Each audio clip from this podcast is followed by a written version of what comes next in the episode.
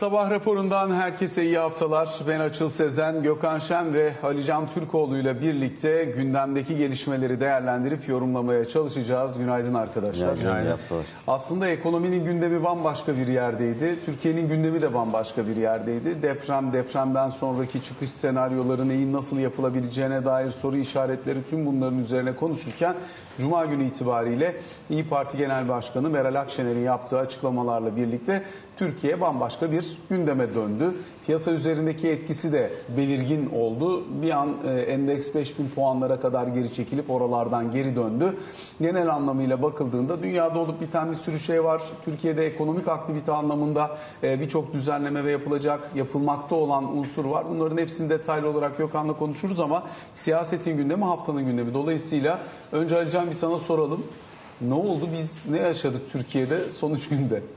Ee, kimsenin aslında gerçekten hiçbir siyasi partinin içindeki e, kişilerin de yöneticilerin de tahmin edemediği kadar e, ilginç bir cuma günü geçirildi aslında. Yani Türkiye'deki e, siyaset konuşan, siyaset yorumlayan veya siyasetin içindeki e, kişilerin bile beklemediği kadar e, farklı bir ortam oluştu bir anda Cuma günü itibariyle. Çünkü şimdi bazı şeyler biliniyor, bazı şeyler tahmin ediliyor ama e, belirli bir süredir, uzun bir süredir ve beraber hareket eden iki siyasi parti arasındaki e, ayrışmanın, ayrılmanın bu kadar net ve sert olabileceğini kimse bence bilmiyordu. Dolayısıyla e, Cuma günü bence son dönem Türkiye siyaseti için en büyük kırılımlardan biri. Çünkü Millet İttifakı'nı oluşturan iki e, ana siyasi parti diyeyim. Çünkü ilk gün itibariyle beraberdi Cumhuriyet Halk Partisi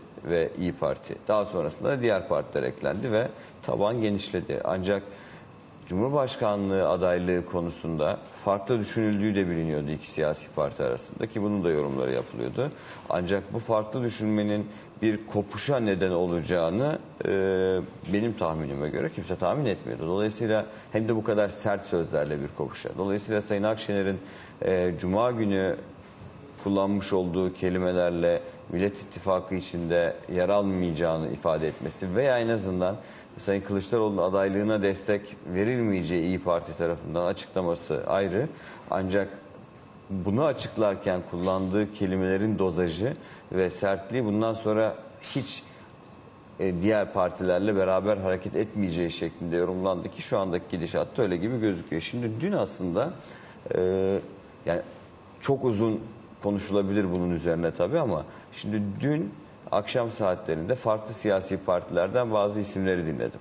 Yani işte DEVA'dan, e, Gelecek Partisi'nden hatta İyi Parti'den mesela e, DEVA'dan e, Sayın Mehmet Emin Akman diyor Genel Başkan Yardımcısı e, Sayın Akşener yarınki yani bugünkü toplantıya gelirse bu yaşanan nahoş olayları liderler kendi aralarında halleder diyor. Veya Gelecek Partisi sözcüsü Serkan Özcan diyor ki altı partinin millete verdiği sözü tutması gerekir. Vatansever kim varsa da bunun gereğini yapmalı. Dolayısıyla bu ittifakı güçlendirecek tarafların dönmesinden, masaya dönmesinden mutlu oluruz ifadesini kullanıyor. Yani aslında e, altılı masa içindeki veya artık altılı masa kalmamış olabilir ama Millet İttifakı içindeki siyasi partilerin tamamından masanın tekrar aynı kişiler tarafından, aynı siyasi partiler tarafından oluşturulması gerektiğindeki gerektiği yönündeki söylem devam ettiriliyor. Ee, İyi Parti'den de benzer açıklamalar var. Yani mesela İyi Parti Kocaeli Milletvekili Lütfü Türkkan dün e, işte birlikte rahmet vardır, ayrılıkta azap vardır diyerek işte sosyal medya üzerinden tekrar e, İyi Parti ile Cumhuriyet Halk Partisi'nin partisinin tırnak içinde barışması gerektiğini vurguluyor. Sayın Akif Hamza Çebi'den Cumhuriyet Halk Partisi e, milletvekilinden benzer yönde açıklamalar var. Hatta birinin sosyal medyadan yazdığında diğeri beğeniyor falan. Ancak bugün itibariyle e, İyi Parti saat 14'te Saadet Partisi'nde yapılacak toplantıya katılacak mı sorusunun cevabına genel olarak kulislerde verilen cevap hayır oluyor. Yani Sayın Akşener'in bugün 14'te Saadet Partisi'nde yapılacak artık son toplantı olarak da değerlendiriliyor. Aday belirleme anlamında son toplantı. Katılmayacağı yönündeki tahminler daha fazla yapılıyor. Çok daha sık yapılıyor. Hani şartlar değişir mi? Saat 14'e kadar başka şeyler yaşanır. Farklı temaslar kurulur mu? Buna şu an itibariyle cevap veremem. Çünkü Perşembe günü sorduğunuzda da Cuma günü olanları olacak Peki diyemezdim. senin yani. cevabından ziyade şeyi merak ediyorum. Mesela İyi Partili yöneticiler ve milletvekilleri böyle bir açıklama yapılacağını yani iki tane şey sorayım. Bir masadan kalkılacağını ikincisi kalkılırken işte kumar bu masası vesaire denileceğini biliyorlar mıyım? Ben bu kadar sert bir açıklamayla e, Sayın Akşener'in son açıklamasını yapacağını bildiklerini tahmin etmiyorum. Ancak hem Genel İdare Kurulu toplantısında daha sonra yapılı- yapılan toplantılarda da İyi Parti'nin kendi içinde o zamana kadar aday konusunun konuşulmadığını, daha öncesinde parti içerisinde yani partiler arasında yapılan toplantılarda e, bir kişi bile itiraz ederse hemen kabul edilir gibi bir anlayışın olmadığını, dolayısıyla İyi Parti'nin kandırıldığını ve yalnız bırakıldığını düşünen kişi sayısı fazla imiş. Yapılan açıklamalar da bunu gösteriyor.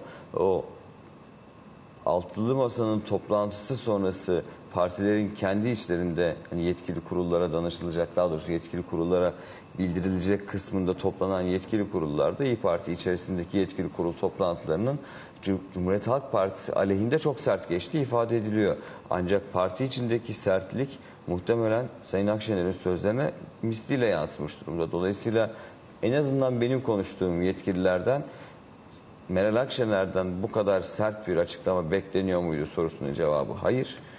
E, evet bir e, sıkıntı olduğunu dile getirilmesi, İyi Parti'nin masadan kaldırıldığı e, yönündeki sözleri söyleyeceği biliniyor. Çünkü toplantıdan zaten öyle çıkıyor Sayın Akşener. Ancak bu kadar sert, işte dozu bu kadar yüksek, e, diğer beş partiyi ayrı bir tarafta net bir şekilde farklı bir tarafta bırakacak bırakacak kelimeleri kullanması beklenmiyor. Onun dış beklenmiyormuş. Onun dışında da adaylık konusu görüşülürken de e, bir gün önce de hatırlayın e, o görüşmeden bir veya iki gün önce Sayın Akşener'le Sayın Kılıçdaroğlu'nun bir araya geldiği farklı bir toplantı daha oldu ki iki isim zaten altılı masa toplantılarının dışında muhtemelen birebir bir araya gelen en çok bir araya gelen iki lider masa içerisindeki liderlerden bahsediyorum.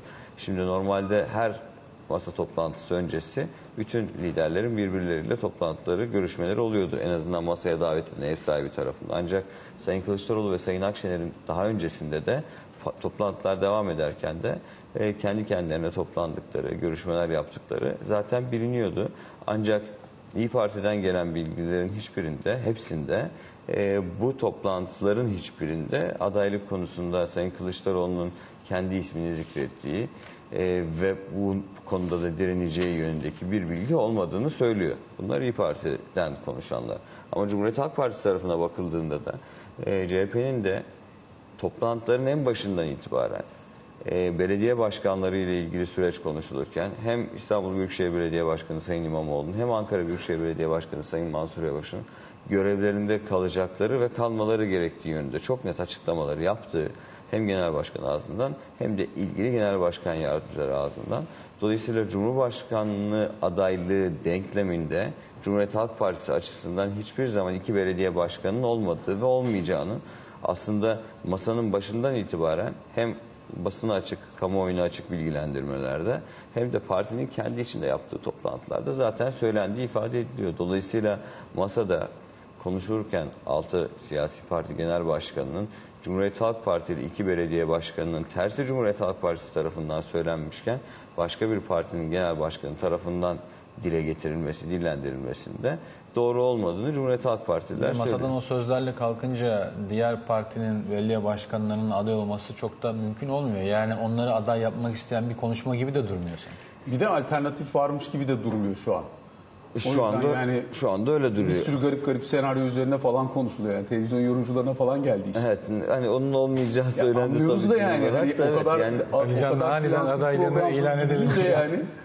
E doğru. 69 gün kaldı Hayır bir de seçim? evet işte 70 günün altına inildi artık. Ee, e, tabii bir de kazanacak aday söyleminden sonra veya kazanacak aday e, olmalı söyleminden sonra kazanacak aday olarak da iki belediye başkanı da zikredildikten sonra ve iki belediye başkanı da bunu kabul etmedikten sonra artık kazanacak aday İyi Parti açısından kim belki bu soruya bir cevap verecektir. İyi Partililer bugün veya yarın yapacakları açıklamalarda. Çünkü e, bildiğim kadarıyla kendilerini yapmış oldukları anketlerde de veya yapılan çoğu ankette de muhalefetin adayı olarak sorulduğunda e, belediye başkanlarından sonra liderler soruluyordu zaten. Dolayısıyla şimdi e, iki belediye başkanı net bir şekilde hayır demiş ve cumartesi günü Sayın Kılıçdaroğlu'nun yanında fotoğraf vermişlerken e, acaba İyi Parti bu noktadan sonra kendi içinden bir aday çıkarıp yola tek başına mı devam etmeyi tercih eder? Yoksa en azından belirli bir süre sessiz kalarak yeni kamuoyu araştırmaları mı yaptırır onu bilemeyiz. Ama bugün 14 itibariyle olanlardan bahsederim. Hani bilmedi- bilmediğimiz cevabı şu an itibariyle net olmayan çok soru var ama bildiğimiz bir şey var ki bugün 14'te 5 siyasi parti bir araya geliyor. Burada yeniden bir davet yapılmadı belki İyi Parti'ye. Ancak zaten son imza atılan bildirinin altında bugün saat 14'te bir araya gelineceği konusunda 6 genel başkanın da imzası var. Sayın Akşener dahil olmak üzere. Dolayısıyla diğer partilerden de deniyor ki zaten Sayın Akşener bugün saat 14'teki toplantıyla ilgili olan bildiriye imza attı. Bildiriye imza atmıştı. Dolayısıyla kendisi tabii ki eee, gelebilir. Gelirse de kimse niye geldin demez açıklamasını yapıyorlar eee, konuştuklarında. Ancak gelir mi gelmez mi sorusunun cevabına birçok kişi de gelmez diyor. Şimdi bugün beklenti şu. Saat 14'teki toplantıda eee, hem Millet İttifakı'nın diyeyim adayının kim olduğu açıklanacak Sayın Kılıçdaroğlu olarak. Beklenti bu. Ee, hem geçiş sürecinin yol haritasına ilişkin bir değerlendirme yapılması bekleniyor. Hem de kulislerde konuşulana göre bu kesin bir bilgi değil ancak konuşanlar var. Ee, hatta bazı partilerin kendi işlerinde bunun sık konuşulduğu da söyleniyor dünden itibaren. Cumhurbaşkanı yardımcılıkları konusunun bile bugün itibariyle kamuoyuyla paylaşılabileceği ifade ediliyor. Çünkü e, partilerin kendi içlerinde, kendi örgütlerine göndermiş olduğu mesajlarda işte saat 14'teki toplantı sonrası saat 17'de Saadet Partisi önünde de e, buluşulabileceği, daha sonrasında da akşam saatlerinde de her- herkesin özellikle Cumhuriyet Halk Partisi tarafının kendi genel merkezi önünde bir destek e, organizasyonu yapılabileceği söyleniyor. Resmi olarak adayın e, resmen aday şudur denmesi muhtemelen 10 Mart sonrası olacak. Ama bugünkü toplantıda e, Millet İttifakı'nın adayı olarak Sayın Kılıçdaroğlu'nun açıklanması bekleniyor dediğim gibi. Devamında ne olacak? İyi Parti nasıl bir e, yol haritası izleyecek? Onu daha Hiçbir bilmiyoruz cevabı yok. diyorsun. Bu arada İyi Parti tek parça halinde mi şu anda? Yani mesajlar da farklı farklı yerlerden geliyor. Çünkü bir kanat atılan adımın doğru olduğunu savunurken öbür tarafta bazı isimler hala masaya geri dönüş için e, yol aranması gerektiğini savunuyor. Farklı görüş dile getirenler var. Dolayısıyla İyi Parti'nin içinden de tek bir ses çıkmıyor gibi görünüyor. Çıkmıyor ama benim gördüğüm kadarıyla ana e, ana unsur şu oluyor. Yani Cumhuriyet Halk Partisi ve diğer siyasi partiler milletin sesine kulak verirlerse o zaman neden masaya dönmeyelim cümlesini ben daha çok duyuyorum veya bu cümleyi ima eden açıklamaları ben daha fazla duyuyorum İyi Parti tarafında. Ee, şu yok mu var yani Cuma gününden itibaren İyi Parti içerisinde bazı istifaların olduğu, bazı istifaların olabileceği, dolayısıyla bazı görev değişikliklerinin de beraberinde gelebileceği konuşuluyor mu? Konuşuluyor. Ee, hem üyelik istifalarından bahsediyorum hem parti içindeki istifalardan yani Ankara Büyükşehir Belediye Meclisi'ndeki İyi Parti, Cumhuriyet Halk Partisi'nden İyi Parti'ye geçip grup kurmalarını sağlayan isimlerden İyi Parti içerisinde belirli noktalarda bulunan e, ve aslında bu birliktelik sonrası İyi Parti içerisinde yükselen bazı isimlerin de ayrılabileceği, istifa edebileceği söyleniyor. E, ama istifa edenler de var bu arada. E, istifadan vazgeçirilenler de var. Mesela Ankara Milletvekili istifa ettiğini açıkladıktan sonra Sayın Akşener'le görüşüp istifasını geri aldı. Dolayısıyla biraz daha sürece bağlı gibi gözüküyor. Ama bugün itibariyle yani sabahın şu saati itibariyle e, Cuma gününden farklı İyi Parti'nin tekrar ittifak içerisinde olabileceğine ilişkin bir ışık yok. Çağrı var farklı siyasi partilerin farklı temsilcilerinden e, bu ortam daha da kötüleşmeden durdurulabilir ve tekrar eski şekline döndürülebilir yönünde değerlendirmeler var. Yapılan açıklamalar her ne kadar çok sert olsa bile belirli noktada liderler bir araya geldiğinde e, bu açıklamaların üzerine sünger çekilebileceğini söyleyen var. Çünkü Türk siyasetinin daha öncesinde de birçok kez örneğini gördüğümüz gibi çok sert açıklamalar yapan isimlerin tekrar bir arada olabileceğine yönelik örneklerin de çok olduğu söyleniyor. Dolayısıyla evet şu an itibariyle Millet İttifakı'nın içinde İyi Parti odaklı bir kriz oldu. Çok net bir şekilde açık. Beklenti bu krizin kolay kolay çözülemeyeceği yönünde. Çünkü benim gördüğüm kadarıyla Cumhuriyet Halk Partisi içerisinde kesinlikle adaylıkla ilgili farklı bir düşünce yok ve olmayacak. Yani Kemal Kılıçdaroğlu'nun adaylığıyla ilgili olarak bir geri adımın olmayacağı, e, hafta sonu yapılan açıklamalar, yapılan toplantılar, özellikle belediye başkanlarının e, CHP'li belediye başkanlarının Ankara'da yapmış olduğu toplantı, daha sonra genel merkezde Kemal Kılıçdaroğlu ile beraber e, vermiş oldukları fotoğraf, bundan geri adım yok Cumhuriyet Halk Partisi tarafında. Ha İyi Parti belediye başkanlarının bu tavrından ve kendi açıklamalarına ve çağrılarına destek vermemeleri sonrası tekrar fikir değişikliğine gider mi? İşte burada büyük bir soru işareti var. O yüzden bugünü bekleyeceğiz. Bugün yapılacak açıklamalara da bakacağız. Ancak cümlenin en başında söylemiş olduğun gibi Cuma sabahından çok daha farklı bir Türkiye var şu anda siyasi ortam olarak. Alican teşekkür ediyoruz. Kısa bir araya gideceğiz. Sonrasında Gökhan Şen'le biraz daha ekonomi ve piyasal olarak, olarak devam edeceğiz.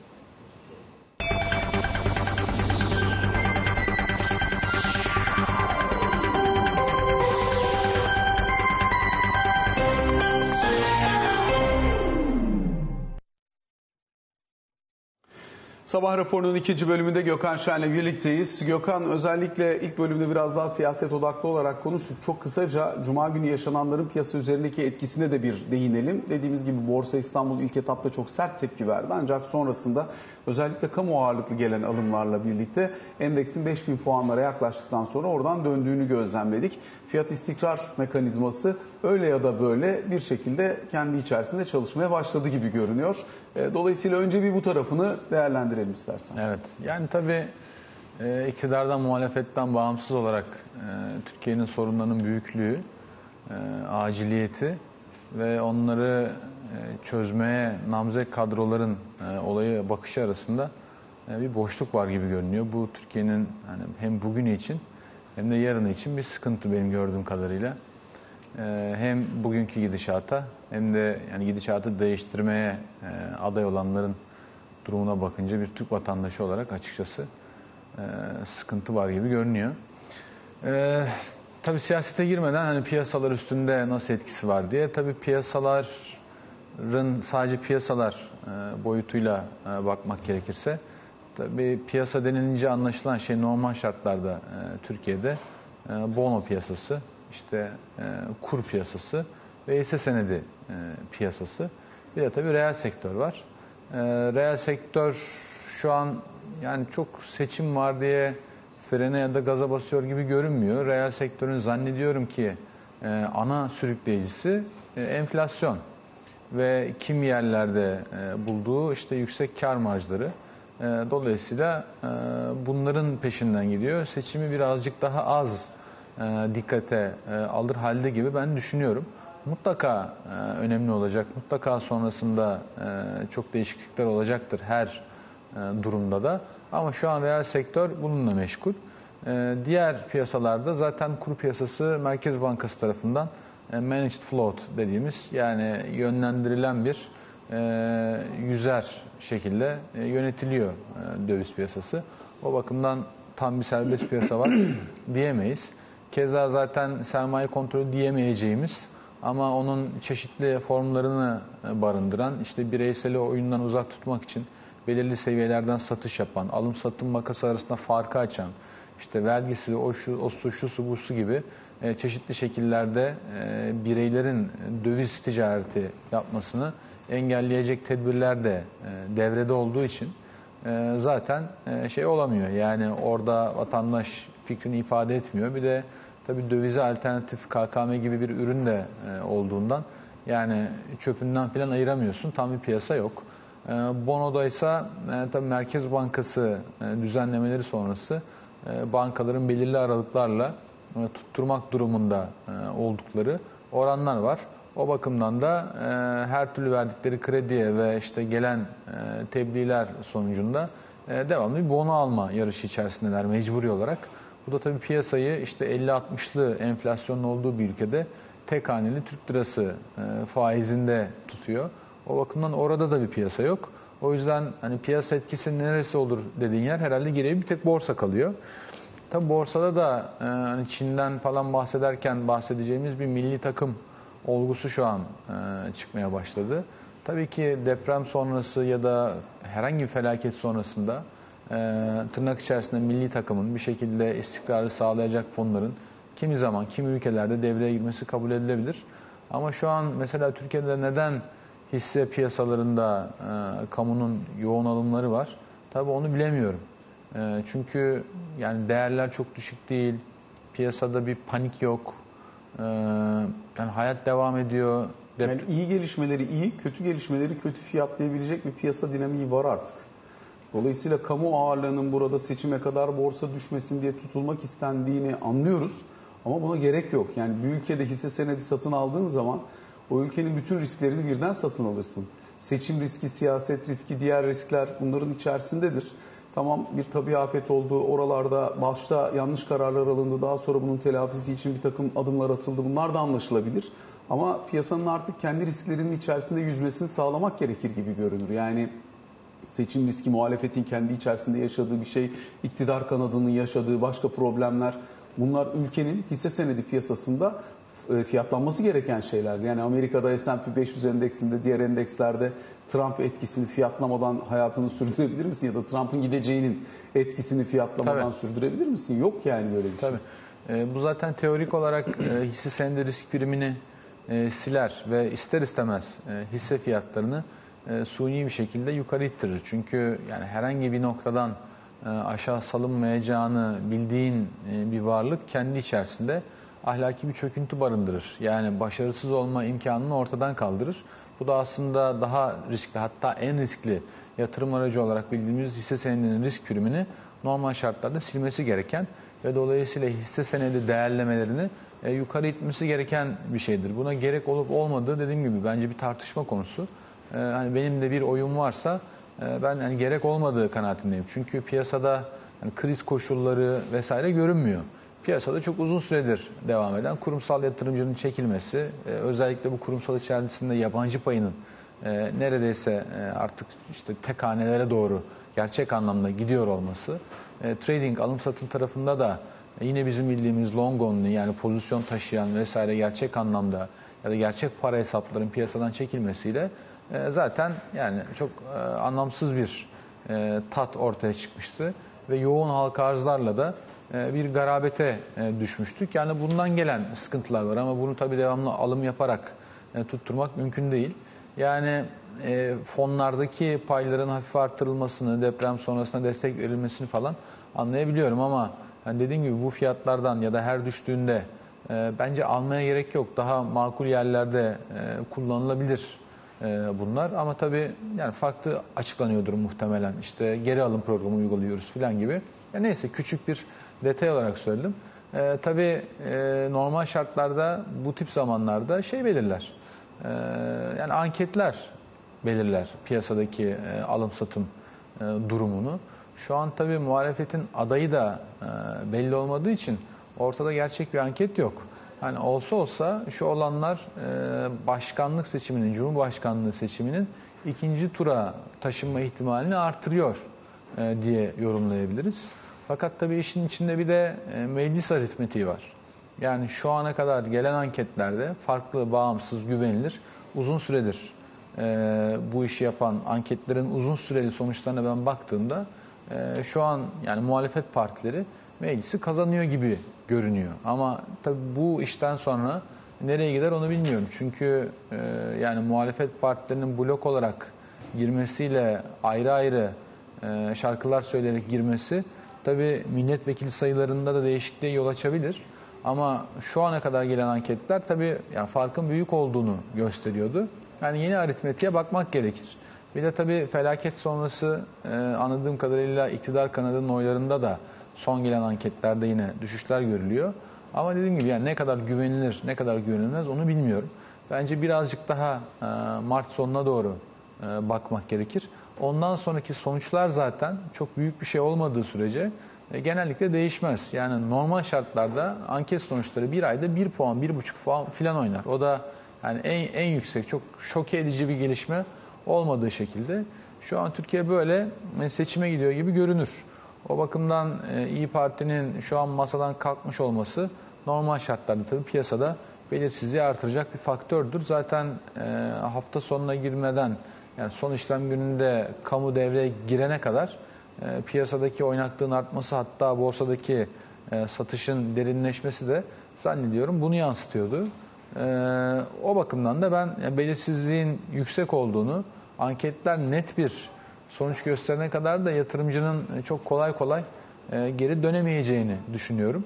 Ama bu yani deprem ve sonuçlarıyla ilgili değil. Çünkü artık iyi kötü e, pek çok kurumdan deprem ve sonrası ekonomik etkileri babında tahminler geldi. Hiçbiri muhtemelen çok yani okumuş tahmini değil ama mecburen böyle. Dolayısıyla medyanını e, almak lazım. Hatta belki istediğin tarafa da yatırabilirsin şeyini, tercihini. Yine de öyle ya da böyle çok büyük bir problem var gibi görünmüyor. Yani milli gelirin yaklaşık %4'ü civarında yapılan tahminlerin biraz daha makul bulunmaya başlandığını kamuoyu tarafından söyleyebiliriz. Fiziki varlığa şey olarak yaklaşık olarak. halal gelmesi Dolayısıyla olarak. aynen. Dolayısıyla hani yıkılan bina sayısı, riskli bina sayısı, bunların yeniden imarı, altyapının yeniden imarı, işte iş gücünün e, göçünden kaynaklanan kayıplar vesaire bunların hepsini doğrudan ve %100 hesaplama imkanı hali hazırda yok. Hala çok taze çünkü her şey. Ama sonuçta buralarda bir maliyet ağırlıklı olarak hesaplanmaya başlandığını görüyoruz. Yıllara sarih olarak da geleceği için bunun hem ekonomik aktivite üzerinde hem de maliyet çerçevesinde çok büyük risk oluşturmayacağı konusunda da hemen hemen bütün uluslararası kurumlarda, yurt içindeki kurumlarda hemfikir gibi duruyor. O bakımdan yani deprem kaynaklı piyasada yani borsada bir endişe kaldığı kanaatinde değilim. Ee, o yüzden herkes seçime odaklanmış durumda. Ee, oradan bir şey çıkartmaya e, çalışıyor.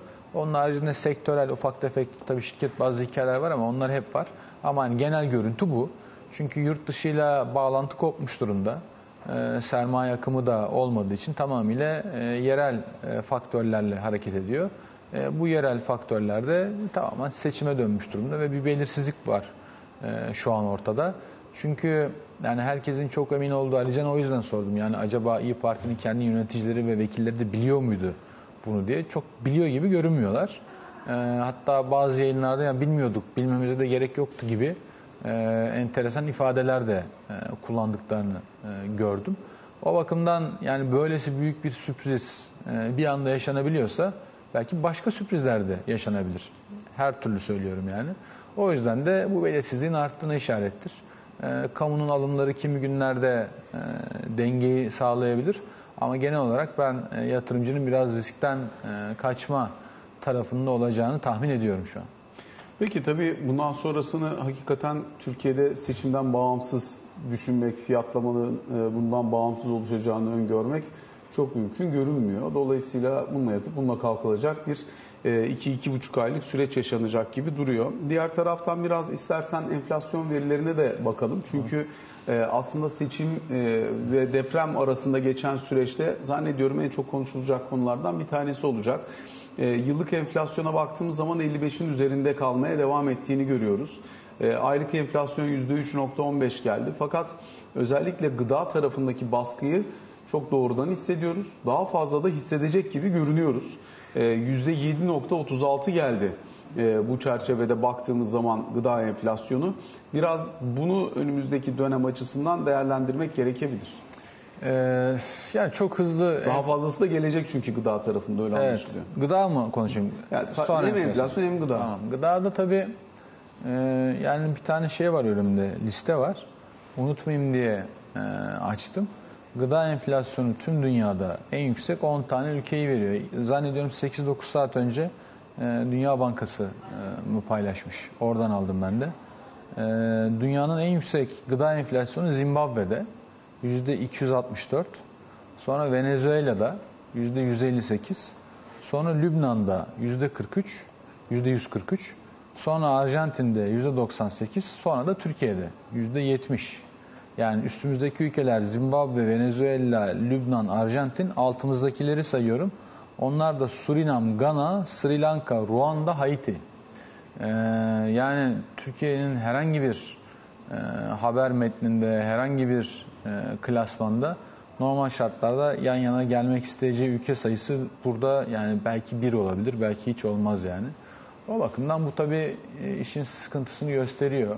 Şimdi bir de bu e, enflasyon raporunda yani TÜİK'in derlediği fiyatlarda zannediyorum deprem bölgesinden şeyler yok. E, fiyatlar yok. E, çünkü oradaki fiyatlar Da ne sağlıklı olmuştur? değil yani. Sağlıklı değil ama sonuçta orada da bir fiyat var. Yani orada da tükettiğin bir mal var. Oradan gelmesini beklediğin malların da e, gideceği yerler var.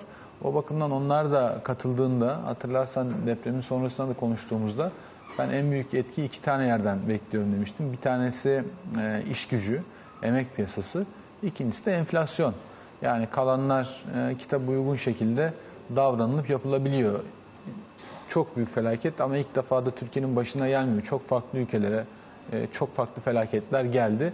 Yani elimizde bir şey var ekonomi anlamında yani neler olabiliyor sonra nereye gidiyor diye elimizde bir kural seti var yani onu biliyoruz ama Türkiye'nin ekonomik gidişatına baktığında işte herhalde 2 milyona yakın Suriyelinin olduğu bir bölge. Aynı zamanda geçmiş göç datalarını kullandığımızda Türkiye'de belki 1 milyondan fazla insanın e, göç etmiş olabileceğini ülke içerisinde e, tahmin ediyoruz.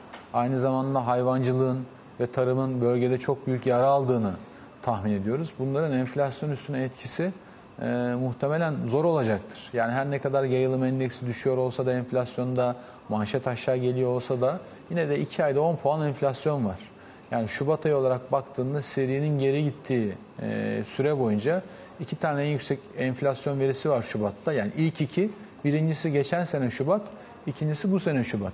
E keza işte şeye bakıyorsun, gıda enflasyonunu sen söyledin %70 diyorum. Merkez Bankası'nın kendi tahmini %22. Şimdi hani seçim var filan ama hani bazı kurumlar, bazı bürokratlar seçim var veya yok işlerini yapmalılar yani.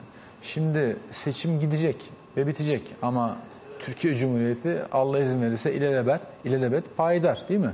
Yani bu enflasyonu aşağı çekmek eğer ki çekmek istersek 2-2,5 sene sürer. Yani 2025 yılında da şu an 2023'teyiz. 2025 yılında da hani 20'ler civarı filan bir enflasyon olur herhalde Türkiye'de. Ya da onun belki biraz altı olur. O da çok iyi niyet gösterilip aksiyon alınırsa yani bir şeyler yapılırsa. Şu an Türkiye'de kredi büyümesi e, epeyce yüksek. Yani bir sıkma yok. E, faizi de indirdik zaten. E, yani bir sebeple faiz de indi. E, maliye politikası da bu saatten sonra kısıtlayıcı olamaz. Belki ekstra vergiler toplar. Yani şey değişir, hesap şaşabilir ama yani benim çok kabaca hesabım 150-200 milyar lira minimum e, bir ekstra e, vergi gerektiği yönünde. Bir süre şey yani uzun uzun anlatmıyorum. Bir gün istersen anlatırım ama dolayısıyla böyle bir ortamda yani çok sıkı bir maliye beklemiyorum. E, o bakımdan da geriye bir tek işte çeşitli düzenlemeler falan kalıyor. Hani oralardan belki biraz sıkılır ama hani enflasyonu gerçek anlamda aşağı çekecek e, bir makro ortam ortada yok. E, depremin etkileri de hem yeniden inşa faaliyeti hem de tarıma verdiği zarar muhtemelen enflasyonda yukarı yönde yük oluşturacaktır. Bence en sorunlu alan burası ve bu seçimlerden bağımsız bir şey. E, o bakımdan e, çok sıkıntılı görünüyor bence burası. Peki çok hızlıca bir de dünyada olup bitenlerden bahsedelim istersen. Çünkü son 2-3 dakika içerisindeyiz. Bütün bu enflasyonist ortamı dünyada tartıştıran temel konulardan bir tanesi Çin'in yeniden açılması. Enerji fiyatlarında kabaca 100 doların üzerine gitme beklentisinin kuvvetlendiğini petrol fiyatları için e, net olarak görmeye başlamış durumdayız.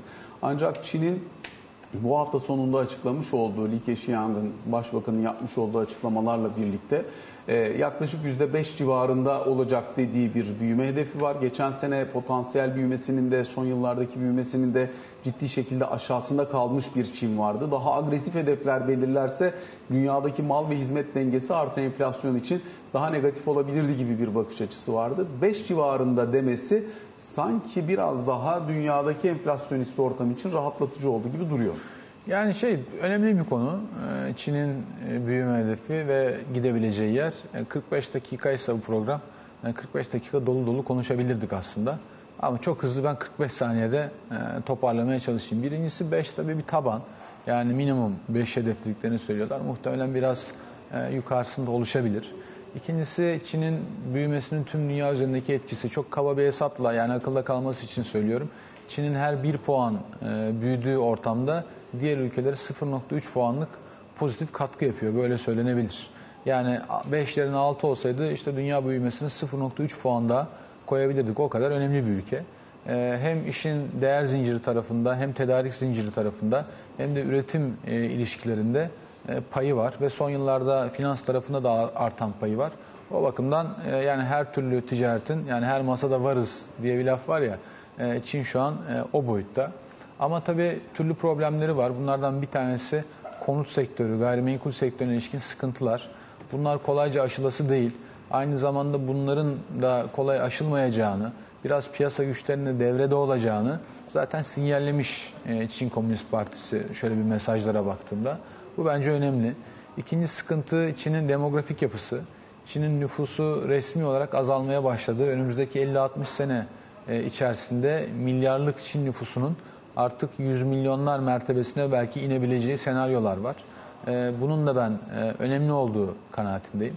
Aynı zamanda Çin'in e, politikası liderlerin belirli dönemlerde birbirlerine devrettikleri ve işte büyümeyi vesaire hedefleyen bir yerden biraz daha e, içeriye dönen, biraz daha güvenlikçi, biraz daha savunma harcamalarına e, dönmüş bir politikayı yansıtıyor. Bu da çok e, büyük sıkıntılardan bir tanesi. Aynı zamanda tabii Çin'in yüksek bir borç e, dağı var. Bu borç dağını eritmek kolay değil. O bakımdan da bu büyümeyi baskılıyor. Çin toplumu bildiğimiz batı standartlarında özgürlüğe sahip bir toplum değil. O bakımdan devlet, birey, birey, işte e, ekonomi gibi e, ilişkilerde ister istemez çok ciddi sınırlamalar var. Mesela Çin dünyada teknoloji alanında önde olmak isteyen ülkelerden bir tanesi. Ama teknoloji firmalarına, sahiplerine ve onların e, yönetimden aldıkları paya e, şeyleri yok, rızaları yok. Böyle de sorunları var. O bakımdan Çin büyümeleri önümüzdeki 3, 5, 10 yılda bu 5'in tavan olacağı şekilde belirlenecektir. Çin büyümesi gitgide aşağıya gelecek. E, bundan kaçış yok. Zaten onlardan 5'lere geldik. O bakımdan bence bu sıkıntıları yansıtan bir şey, e, tahmin. Piyasa üstündeki etkisi de muhtemelen minimal olacaktır. Yani. Teşekkür ediyoruz Gökhan. Sabah raporuna böylelikle son noktayı koymuş oluyoruz. Hoşçakalın.